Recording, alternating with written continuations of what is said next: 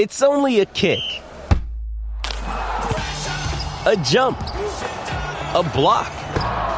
It's only a serve. It's only a tackle, a run. It's only for the fans. After all, it's only pressure. You got this. Adidas. Getting engaged is a moment worth cherishing. A one of a kind ring that you design at Blue Nile can help your love sparkle. Just choose your diamond and setting. When you found the one, you'll get it delivered right to your door. Finding the right engagement ring can be nerve wracking. At Blue Nile, you'll have the expert guidance needed and a diamond guarantee that ensures you're getting the highest quality at the best price. Cherish all of life's moments and save up to 30% at BlueNile.com. That's BlueNile.com. Folding pocket.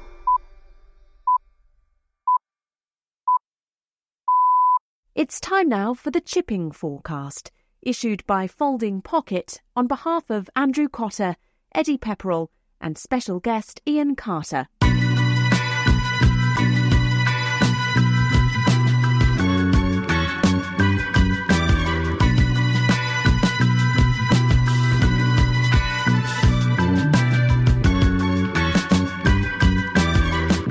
Hello, welcome to the Chipping Forecast. Welcome to the greatest week in golf. Whatever they might say about the Masters or the Ryder Cup or the Dick's Sporting Goods Open, this is the original and the best. It's Open Championship week and we are excited.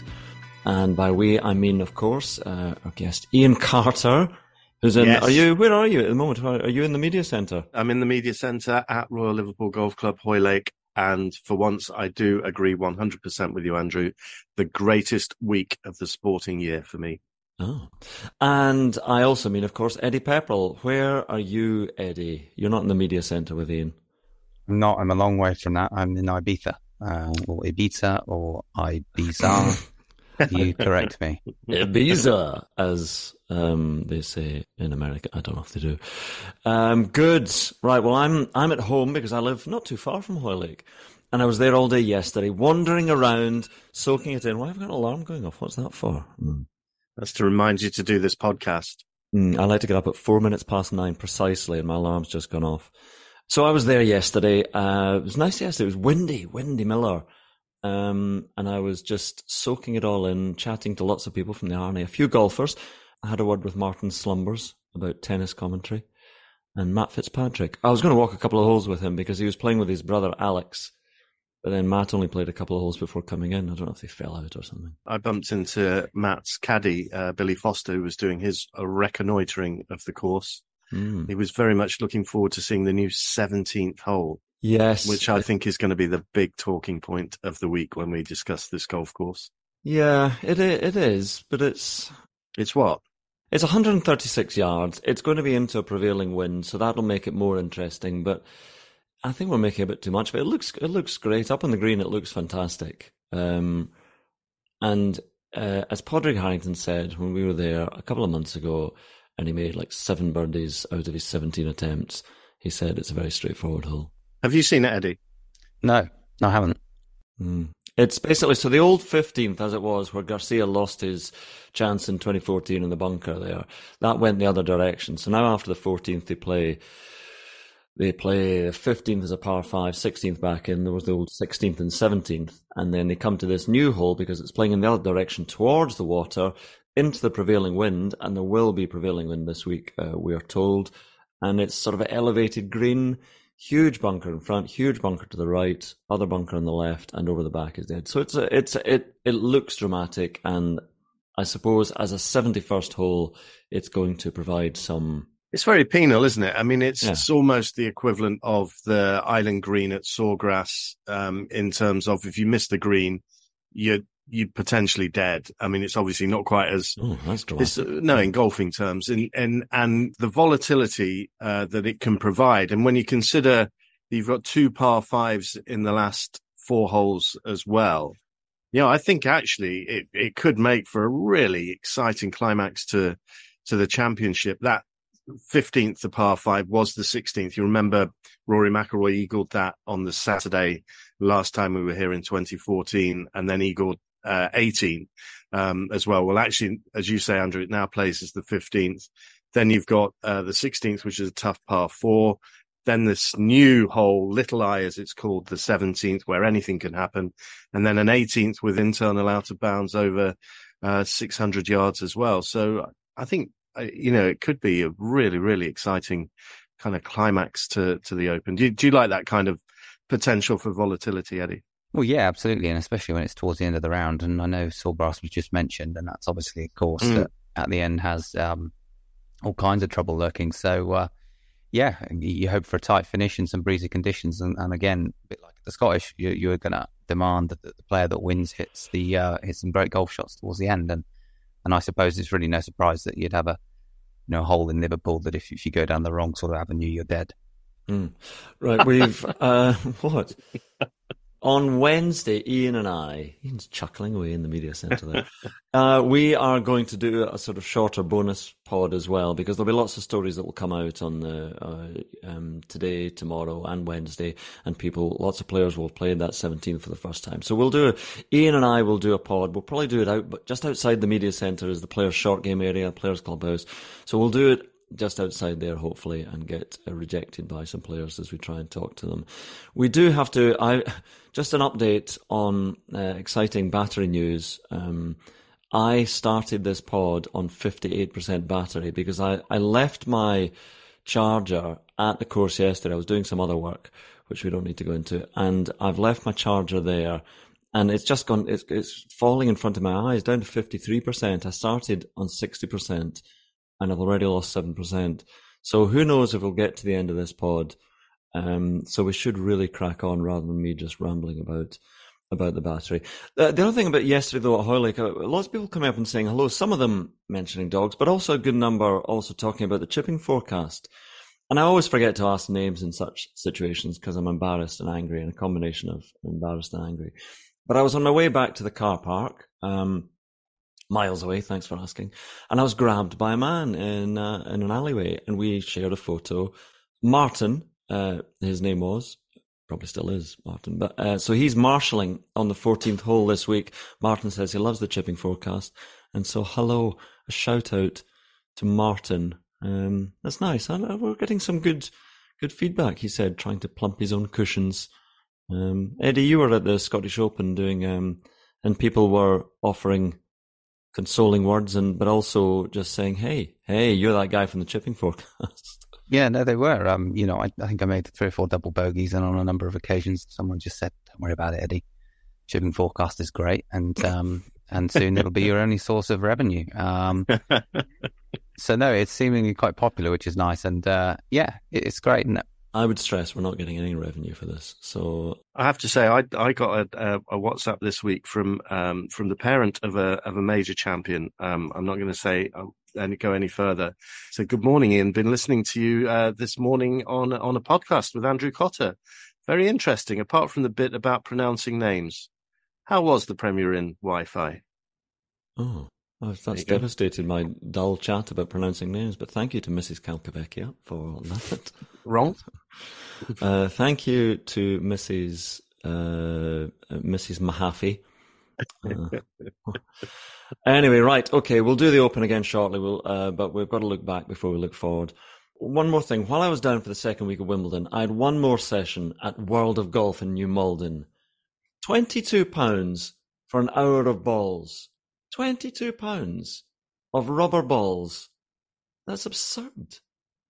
I mean, I just, I need to get that off my chest. There weren't even any youths to impress, uh, with my, with my driving prowess. Uh, um, it's supply and demand, though, Andrew, isn't it? It just shows the popularity of golf right now. Well, yeah, because I said, balls. I said, uh, um, she said, "Would you like half an hour or an hour?" And I said, "An hour, please." And she said, "That's twenty-two pounds." And I said, "I'm sorry, I think I must have misheard you there. It's almost as if you said 22 pounds. And um, we shared back and forth banter in this way. And she said, Do you want the balls or not? And I said, 22 pounds. She said, Yeah, that's uh, peak time. You're in peak time right now. And there were loads of bays empty. I'm getting quite hoarse with the indignation of it all. Did you hit them well? More, I hit them, well, they're rubber balls off a fluffy mat. Uh, is there a more expensive range in the country? Let us know. The chipping forecast at foldingpocket.co.uk. Right, Scottish Open. Um, when was the last time you paid for balls, Eddie? Uh, actually, not that long ago, I went to a driving range in a place called Long, Long Crendon, which is just around the corner from where I live now, and um, hadn't been there before because we just moved. And uh, walked in with my Queenwood hat on, and the pro pro behind the. Uh, he didn't recognise me, which um, oh. I don't know says a number of things. But he said to me, "Oh, that's that's Queenwood. That's a nice golf course, isn't it? How did you get that hat?" And I said, "Well, I'm actually a member." And there was awkward silence for a few seconds. And I said, but I'll, you know, have 50 balls off you. So I paid about seven quid for 50 balls and went and hit them and went home. So uh, I, it was, it was quite nice. I felt like Cristiano Ronaldo, you know, disguised in the streets of Madeira, flicking a ball. Was it an issue to you that presumably they were like rubber balls and that seems to offend Andrew? They were, they were okay balls. I, I, I was, I don't know what I was working on. This was a long time ago now. So, uh, they seemed to go relatively straight in, so I wasn't too too fussed about the, the quality of balls. Did you did you sign a glove for the guy uh, on your way out and you can have that fella? There you go. Oh, there's another one. What's that? Oh, I only put it on snooze. That's why. Oh. Mm, I snoozed it. I've stopped it now. So um, there we go. Yeah, that's you gave him the opening to recognise you as well. Said Queenwood, and there was a pause, and he thought he was going to say, "Are you a player?" And you went, "Guilty." as charged. Eddie Pepperell's the name. Don't wear out. Um, so, um, oh goodness me, Scottish Open. Talk to us about the Scottish Open before we talk about the Finnish, Talk. Um, we might get into pro sender chat. Actually, I've got one email here which did come in because I don't. Did you see the photo I sent? Someone's been snapping you on the range. Were you working with the pro sender at the range? Uh, on the um, here we go. Hang on a second. I've got an email here. Scott Redford this is an email about our exciting Pro Sender chat. Really enjoying the podcast. I saw Thomas Bjorn, in brackets, smaller in real life. Really? Really? At the Scottish Open practice day with something strange on his wrist. Then listened to the pod on the way home, and it all made sense. And then he shares a picture of you with your.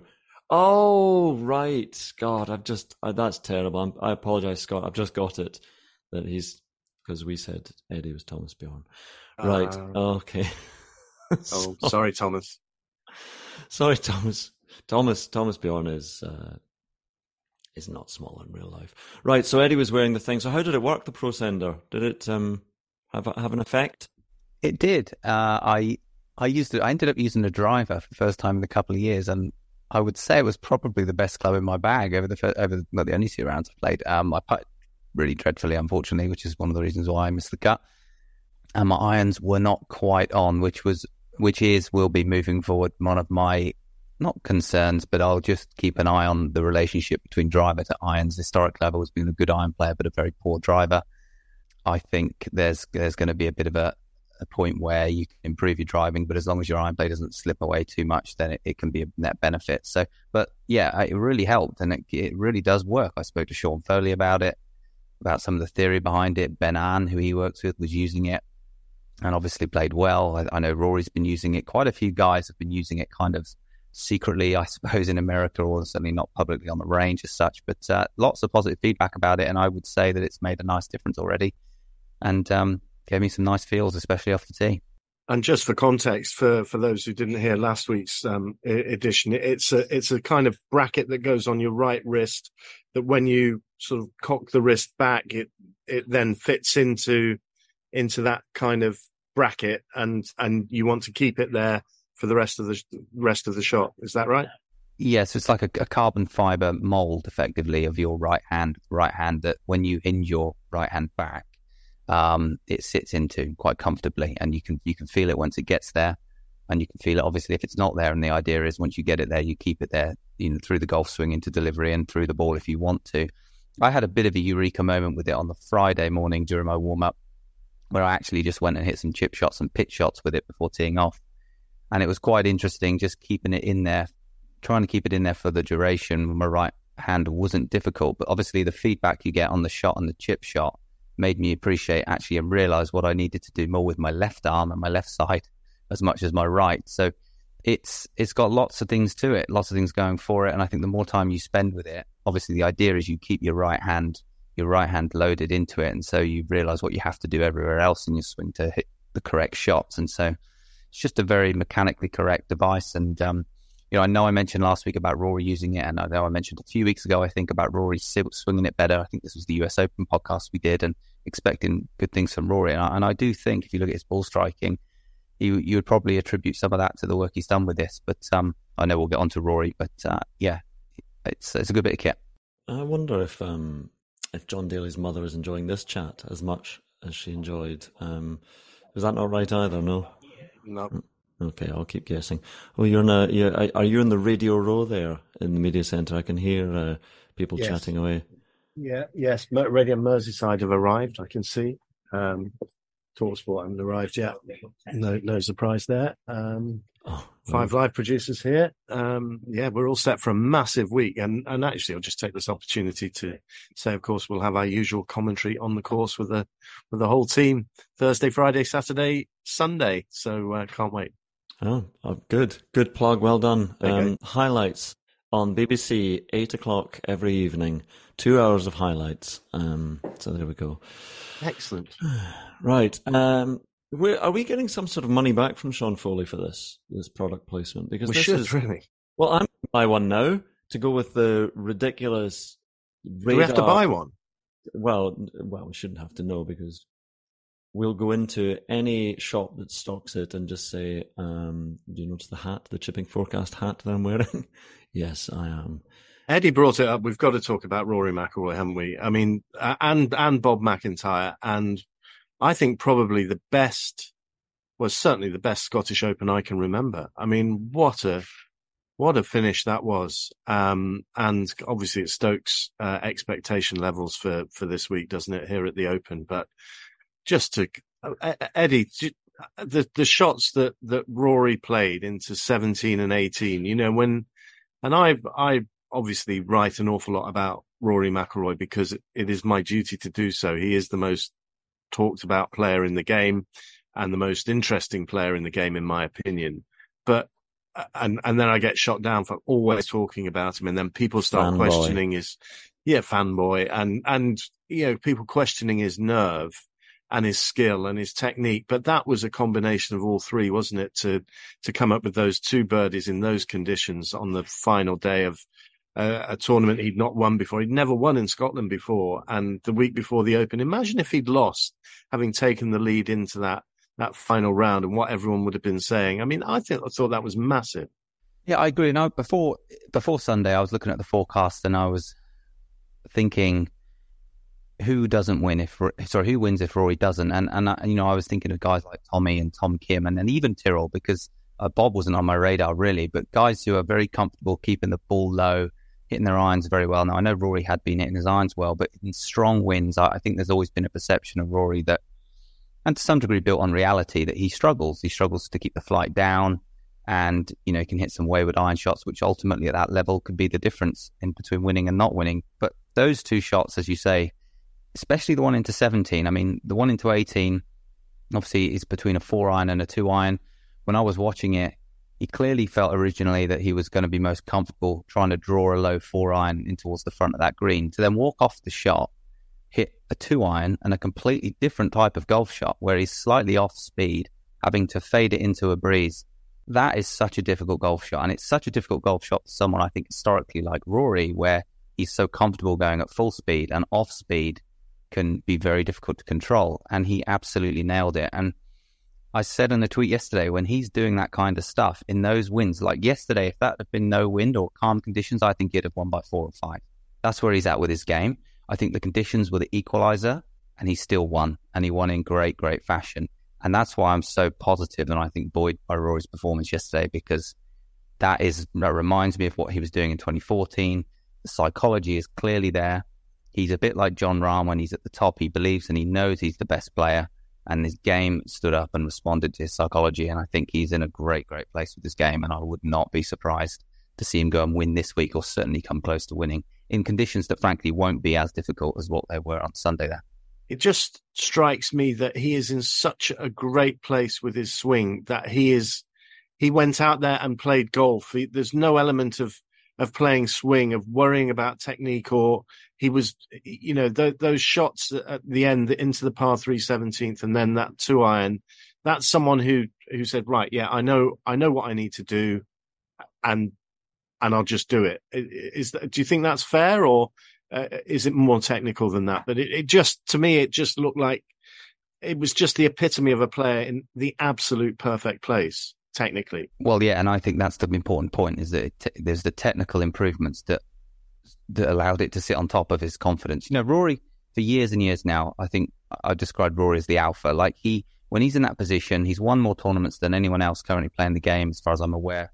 Tiger, um, he is the generational talent. He's the best player we've seen for at least a decade, and and he knows that. And when he gets in those positions, especially in the last few years, he he fully expects himself to win, and invariably does. Obviously, he's fallen short on a few occasions, and he's copped some stuff for that, particularly at majors. But yesterday, I just felt there was a difference in that his game was 10% better. That, those shots into 17 and 18, I felt were shots that I wouldn't have been surprised to, to see Rory not quite pull off, frankly. As good as he is, just because of the nature of the shot and what they required in terms of keeping the ball down, off speed to some degree, he nailed them. And when Rory's doing that type of stuff, we know he drives the ball magnificently. We know he's a good putter now. We know his short game's brilliant, and we know his psychology is great. So watch out. That's just, that's all I could say is watch out because he's seemingly got the part of the game that he's historically struggled with under control, and that is that is ominous for the rest of the golfers. Well, it is, but I and I I love seeing him play because when Rory McIlroy is playing well, it is just uh, it's like nobody else really playing well. Again, we don't want to sound like the McIlroy fanboys. It's just fact. He's just uh, he's just the most exciting player to watch. But um, would he have finished birdie birdie to win a major? If that were a major championship, would he have done the same? You know, it's a big, big win, and he was talking about, and the Scottish Open is a big tournament, and, he, and now it's even bigger with the quality of the field and how much it means to win um, a national Open and the Scottish Open. But is is does he have a different mentality when it comes to the majors? I think that's a really good point, Andrew. I, you know, and and that is the question that he has to answer because for me, what he has done, what he did at St Andrews a year ago, what he did uh, at LACC a month ago was play very, very solid final rounds, but didn't get the birdies that he needed. Didn't get the the proximity with by hitting into into. He was finding greens, but he wasn't finding pin proximity to give himself the really good looks at, at, at birdies that he needed to then convert. And I think back in the day, you were players were able to do that and win majors. Nick Faldo kind of did it.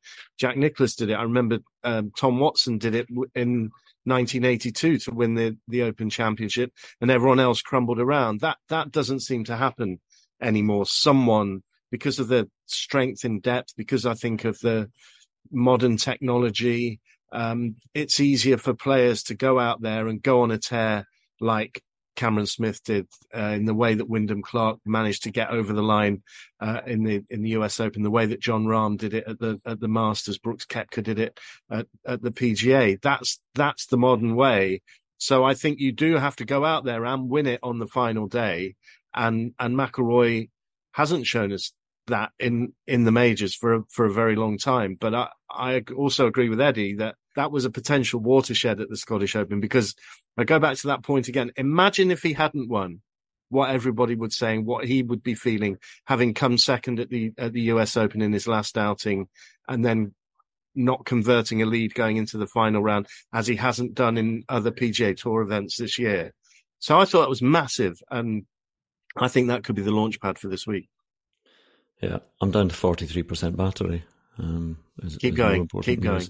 Um, keep on trucking. Thanks for that. And I've just given an impassioned view, and you come back with that. I know, come but on. that's that's the way I roll. Eddie, am I talking rubbish there? Sorry, just just tell tell me if I'm wrong because you know better than me. No, no, I, I I don't think you're wrong. I don't I don't know that you're wrong or right necessarily. I mean, Rory could only answer that himself. Honestly, he clearly probably does feel something different in majors to regular tournaments, but that's probably the same for everybody. Uh, I still I, I'll go back to maybe what I said a little while ago, where I think Rory's next major might come when he, like his first major, where he does dominate to some degree and win by three or four. Maybe that's how he wins his next major. Whether he's that much better than the rest of the guys now at the top of the game, I'm not sure. But like I say, to hit the shots he hit to win the golf tournament last week, that's that was a different kind of uh, that required a different sort of skill set. And he showed us all that he has the ability to hit them shots. And as long as that continues, I think he's he's in a great place to go ahead and win majors. And who knows how long that will continue? It might that might be it. You know, he might not swing the club as well next week as he did last week. But um, he's uh, I I think there are lots of reasons to be optimistic for Rory. Eddie, I've got comfort for you here in some names that missed the cut at Renaissance: Justin Rose, Matt Fitzpatrick, Jordan Spieth, Adam Scott, Patrick Cantlay, Adrian Meronk, and uh, Ludwig Ober. Uh, Ludwig, all... who? Ludwig Ober. Um, yeah, so uh, you spoke. Did you? When did you speak to him? You spoke to Ludwig. Um, I spoke to him. I was put on a mission um, to find out how we, what we should be calling him. Uh-huh. Um, talking about Ludwig Aberg here, this uh, very promising well, Swede. You, that's who, uh, and not, yeah. So, so you're well, going with well, well, well, So I was sent on a mission mm-hmm. to find out how he would like to be known. And I spoke to him after his first round. He had bogeyed the last two holes, so he was entitled to be in a bit of a mood. But he was an absolute gentleman, and I, I found out. Sorted. So my name in, in Swedish would be Ludwig Oberg, but whenever I'm over in the States, it's a little bit different. When I'm over in America, I usually say Ludwig Aberg. Uh, that would be the way that I pronounce it. But I have this little small circle above my A in Swedish. Uh, that goes away whenever I go to America, so it gets pronounced a little bit different, but it's uh, it's actually not too too complicated. So, what do you prefer when you when you see yourself being talked about on on TV? Uh, what, uh, what do you prefer to, to hear your name as? Uh, you know, if it's in English, I mean, Aberg, I think is the easiest way to do it. But obviously, when, when we're speaking in Swedish, uh, Elba is, is the way to go. Okay, well, if I could ask you, um, maybe if you could say who you are and that you're listening to the chipping forecast, that can be definitive for our for our podcast. Would you mind doing that? Uh, my name is Ludwig Aberg, and uh, you're listening to the Chipping Forecast podcast and you have just helped me win a bet. Thank you very much. Perfect. Thank you. Right. Well, there's so much to unpick from that. First of all, there was no bet. Um, so Iain's lied to Ludwig. Um, uh, secondly, he's basically saying that uh, in Texas, where he went to college, they call him Lud- Ludwig Ludwig Aberg, Aberg. Yeah. because they are just so enormously wrong. This, this is, uh, and we might have listeners in Texas again good people, solid people. But that's just because they can't pronounce foreign names. And he says himself there, uh, you know, in English it's maybe easier to say Aberg, but that's that doesn't mean it's the correct thing to say. So it's it's Ludwig Oberg, and that's and I'm going well, to. You said you said last week it was Albury. Well, it's uh, the the G in Swedish is like a yes sound, so he says Ludwig Oberg like that. He said ugh. He said ugh. Oberg. I've listened okay. to. Anyway, but, so we're we're, go, we're going down a pronunciation thing that uh, I'm not going to go with what Americans say because it's not Ludwig. It's it's definitely not that, and I'm not going Aberg. So I'm just going to have to come up with something. I'm going to um, come up with another name for him. I think you have to go with the name that that he calls as, himself. As, no, no, no, no, not the name that he necessarily calls himself, because it's the name that tells the listener and the viewer who you're talking about. Yeah. It's like you can see him on the screen. That's why. That's why we call. That's why. What? That's why it's Retief Goosen and not Retief Herson. Eddie, where are you? Where are you? Where are you on holiday this week, Eddie? Uh, I'm in uh, Ibiza. Hmm. Oh, I thought you were in Ibiza or something like that. Did you um? Did you connect on your flight through Paris or Paris? Yeah, but see, but we do have different names for Munich. We have uh, uh, we say Munich rather than München. So Paris, just because it's spelled no. the same, it. it uh, no, I'm not. Look, I can see your little face looking comically confused at this, but um, I'm going to die on this hill of pronunciation. And the key thing is that we've lost the major winner's mother now. She's switched off. Yeah, that's true. My internet just went for two minutes. That's how interesting the internet found my conversations. my battery's gone down to three percent. It just gave up on life. Move on, move on. Thirty-nine percent. Um, anyway, so well, Rory McIlroy outstanding at Renaissance at the Scottish Open. So I was supposed to be having a chat with him tonight. That would have been good. Um, but instead, I'm doing something else tonight. So uh, oh god, that would have been good. Who are you talking to tonight? I'm. Well, I'm down. I'm down doing something. I agreed a long time ago to go and speak at St George's Hill Golf Club, which is a nice, fine place. I think Cliff Richard lives there. Um, St George's Hill, Weybridge Way, isn't it? Uh, Yes. so I'm speaking to, um, and not that they're not a fine substitute for Rory McIlroy up at Hoylake, but I'm speaking to Neil Coles and Bernard Gallacher and George O'Grady, all wonderful people. Neil Coles, um, again, are you aware of the name Neil Coles, Eddie Pepperell? Yeah. Good, because Neil Coles is a legend in, in, in British golf. He, if you find old videos of Neil Coles' swing, it's just a thing of beauty. Uh, Neil Coles actually came close to winning the Open. He was second to Weiskopf in '73. Um, so it went Weiskopf, Neil Coles, Johnny Miller, Jack Nicklaus. What a top four that is. Mm. Um, Carnoustie in 75, he was pretty close. 61, I think he was close as well when Arnold Palmer um, won. But he didn't play in many majors. Again, there was a part of the fact that you couldn't, um, you didn't get direct entry into US majors quite so easily as you do now for, for British players, but also he had a terrible fear of flying. Mm. So he played in eight Ryder Cups, and the three that he played in the United States, he got the boat. He he he sailed over to not on his own. I mean, I think people were sailing the boat for him, but he got the boat and went over and played. Um, beat Doug Sanders. I think it was sixty-seven. Beat Doug Sanders on his home course twice in the same day in the Ryder Cup. Just a, a fantastic player. Won the inaugural Senior British Open in '87. So having a chat with him about all sorts of things tonight, and Bernard Gallacher, who you obviously know, Iain's a, a, a lovely I think that would be a fascinating night. That'd it be will great. actually, yeah. Yeah, It that will- would be really good. It will be good. I just searched Neil Coles' golf swing on YouTube actually just to see Andrew, and there isn't any of him in his prime. But there's him, one of him from ten years ago, and uh, well, he looks eh, comfortably into his mid seventies at this point. But um, lovely golf swing, even at that age. You would not want to come up against him in the club seniors championship. I wouldn't say with that golf swing. No, but also Neil Coles um, did look into his seventies when he was in his thirties. He had this sort of wispy Santa Claus hair. Mm. Um, Santa Claus here? That doesn't make any sense. Anyway, but I'm looking forward. No, to but I know what you him. mean. I know what you no, mean. Yeah. Uh, I remember following him around in the Senior Open at Turnberry. Um, it was him and Gary Player playing, and it was just, I thought this guy's great. He's fantastic. So, um, yeah. Anyway, I'm looking forward to that. Actually, Eddie, do you remember on a former podcast we used to um, do something like? Actually, um, let's do this again.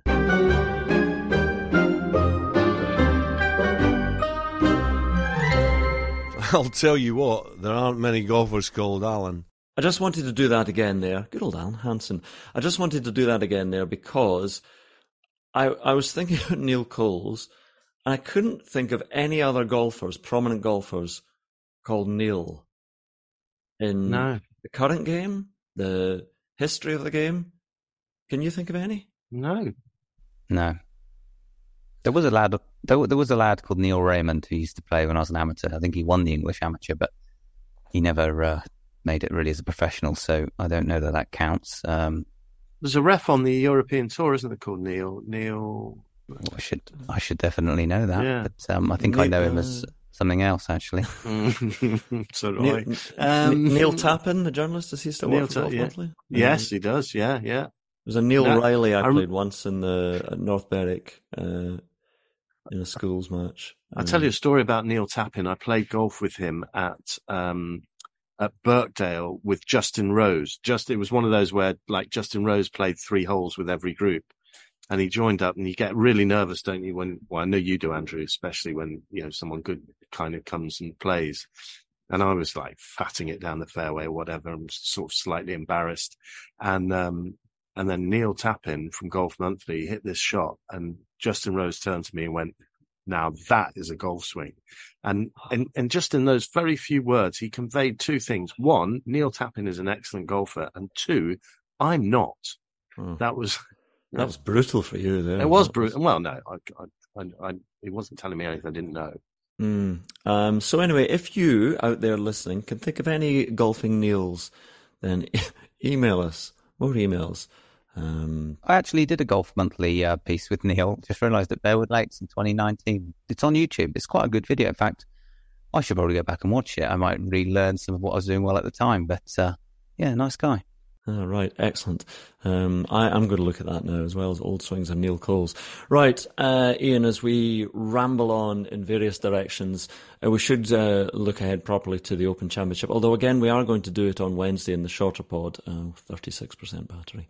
And the weather forecast for the week is going to be very, very wet tomorrow on Tuesday. We're recording here on the Monday. Um, so 2006 was obviously bone dry, absolutely bone dry and still, and the ball was bouncing for miles. 2014 was bone wet and uh, and still. And McIlroy was at sort of target golf. So 2023 is going to have a bit of everything: rain, sunshine, wind. Um, I, I mean, again, when I was there yesterday, the contrast between I spent a lot of time there in May and June at Hoylake, and it was absolutely burned. The weather was so dry, and the rough had disappeared. And uh, the contrast now is it's quite a quite a green place. So I'm looking forward to seeing how it plays. But I do want the wind to blow, and the forecast is for it to, to blow, and quite consistently. I think it's not going to be sort of rising up in the in the afternoon or the evenings. That's the sort of fairness you want, isn't it? When you get a draw, Eddie, at the Open, and you get late early or early late, and you find out you've just been blown off course, that's the killer. Yeah, and obviously at the Open, you can really um, get lucky or unlucky with the draw, given that you can tee off from any well, what was it, six six thirty all the way through to four p.m. So um, yeah, you can. But looking at the forecast just there, I agree with what you said. It doesn't look like it's going to be overly windy or weak, but a constant wind with a bit of rain. So it should be a good test. And um, yeah, exactly what you want. Four days of good testing golf.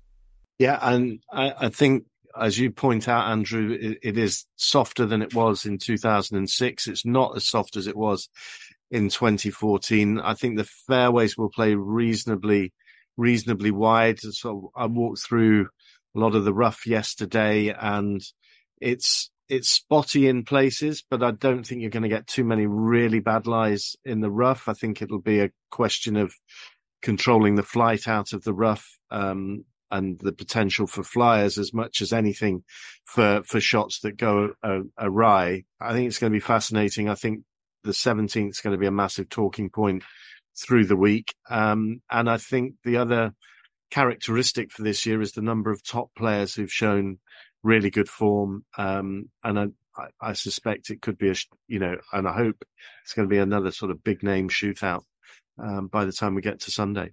Yeah, yeah, so many spectators there just yesterday. I mean, on the Sunday yeah. before the Open, that's I mean, a lot of spectators. I mean, a lot of them were there to to watch the um, big celebrity showdown in the evening. They weren't really, but um, but there were they, they, they, were there for the commentary on it, weren't they? I don't know who did the commentary on that. It's, who did the commentary on that, Andrew? I don't know. Some people um, with nothing better to do.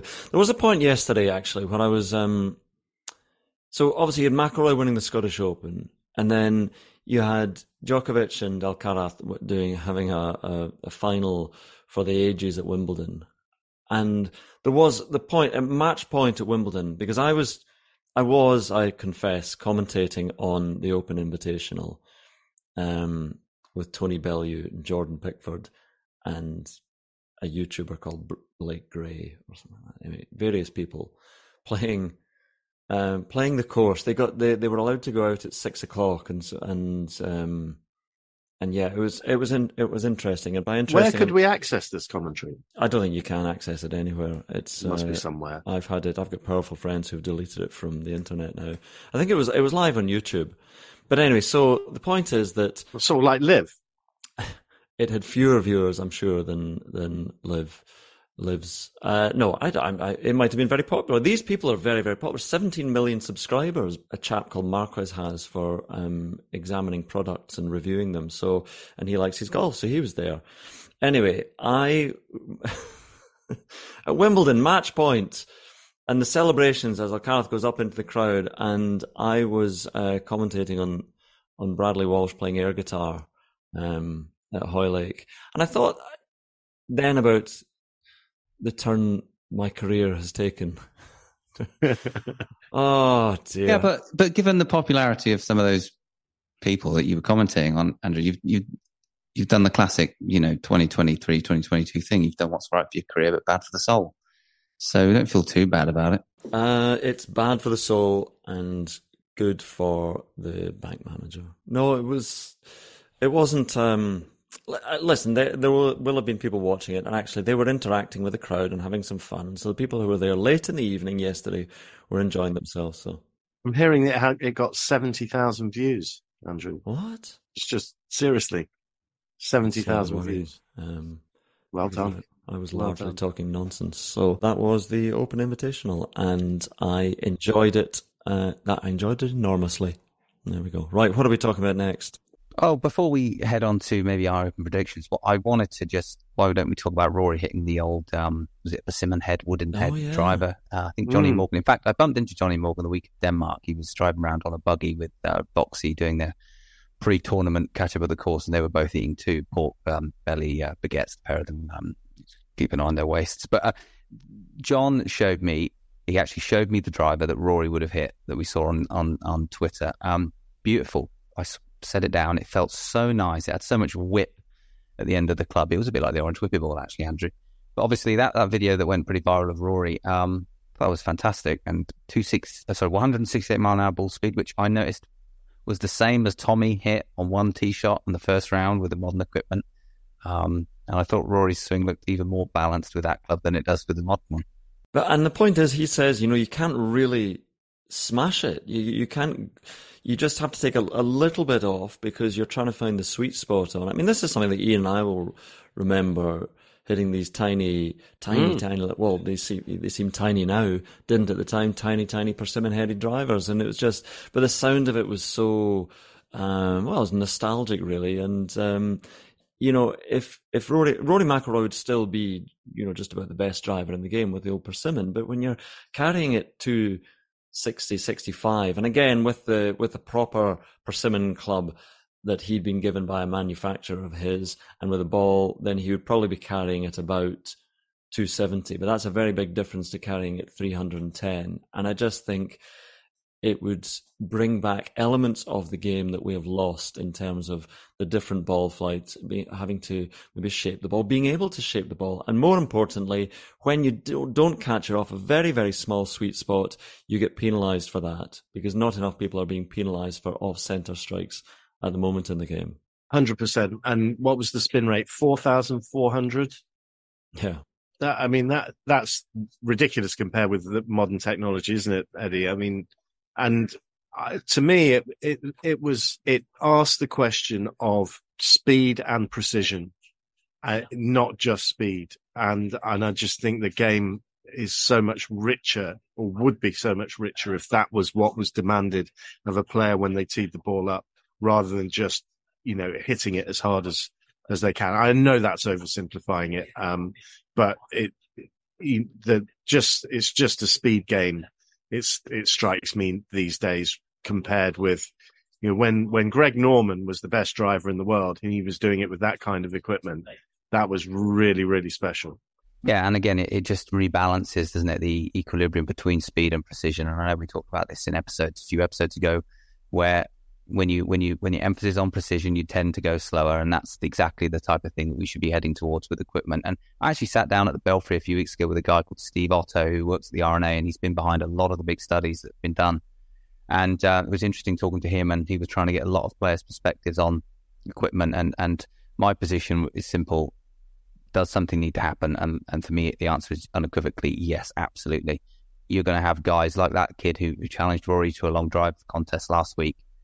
He's swinging it at 120 mile an hour. He's going to be the norm.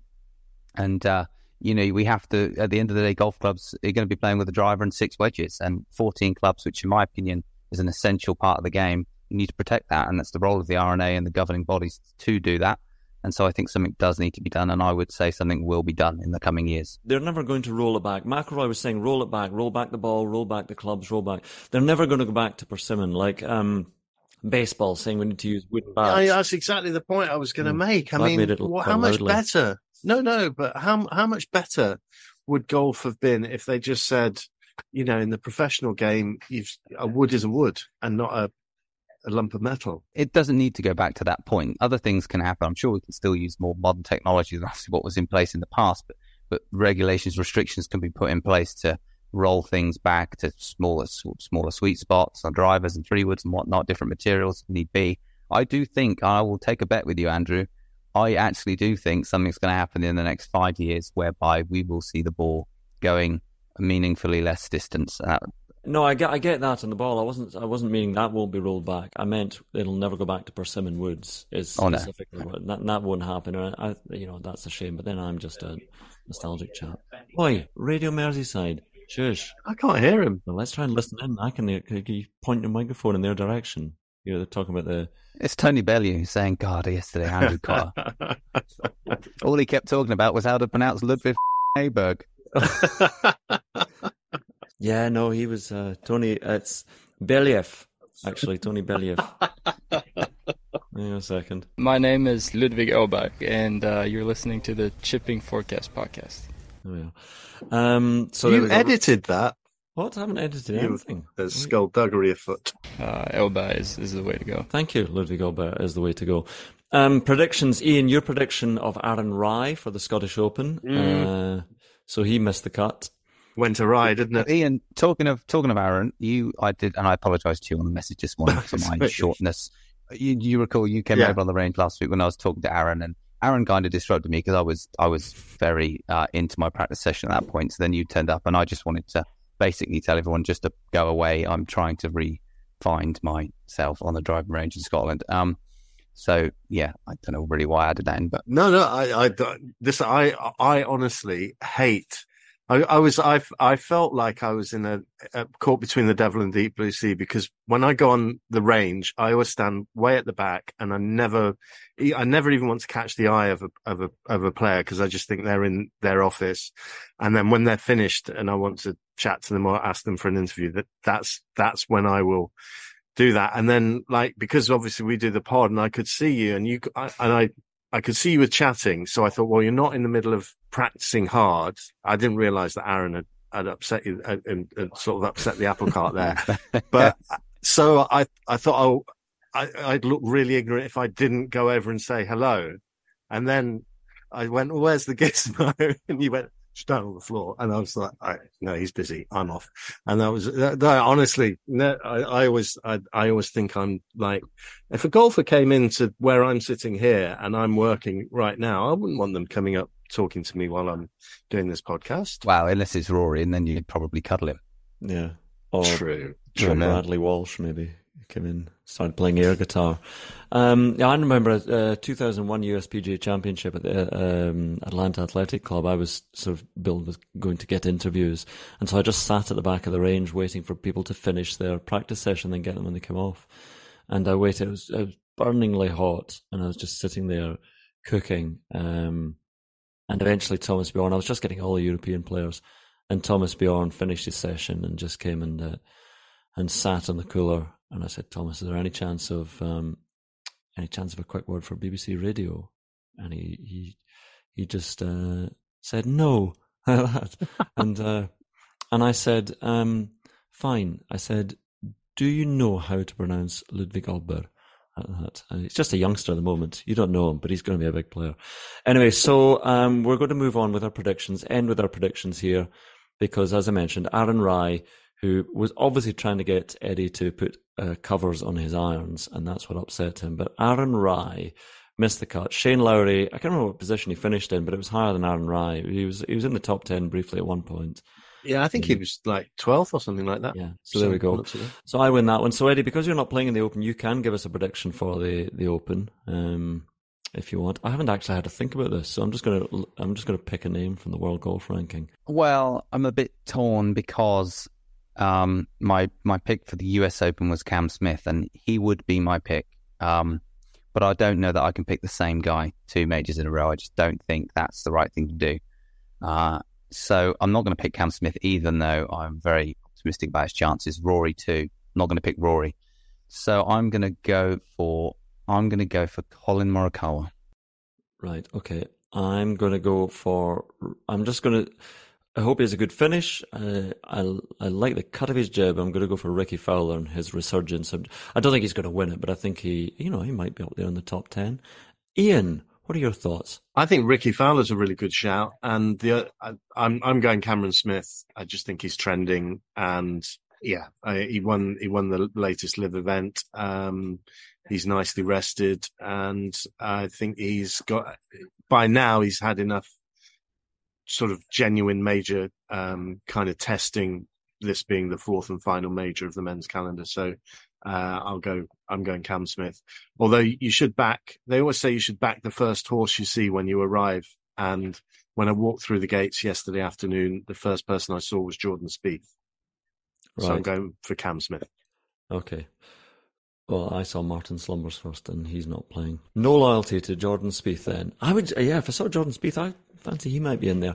Anyway, we're going to wrap things up. We've been rambling on uh, in various directions and more rambly than, than ever, but we are ready for the Open Championship week. We will be, or Iain and I will be with you on Wednesday for maybe a shorter one just to just to bring you any news, from the Monday, Tuesday, Wednesday uh, stories. Eddie will be giving it large in Ibiza. Are you are you in the north of the island or the the rowdy south. Is it the south that's rowdy in Ibiza? It is, and we're in a very central part. We're in a lovely boutique kind of hotel. I'm off for a massage this afternoon. I need three days off, so I basically been driving myself mad with the game for the last three months. So uh, this has come at the right time. So I'm I'm dressed in an Ibiza shirt, especially for the podcast, which you kind of can't see, but um, and I'm and I'm naked on the bottom half, which is classic Ibiza. Classic Ibiza. That's the way they roll. Um, is it? I don't know. Right. Okay. We are uh, going to say farewell. Farewell from uh, me. Farewell from Iain. Farewell. Uh, farewell from Eddie. Farewell. And farewell from Ludwig. Uh, Elba is, is the way to go. Bye bye. I've got 100% on mine. 24% battery now. Whew. 40% of the time, all the time. That's what I've got. And that completes this edition of the Chipping Forecast. Wishing you a safe and pleasant night.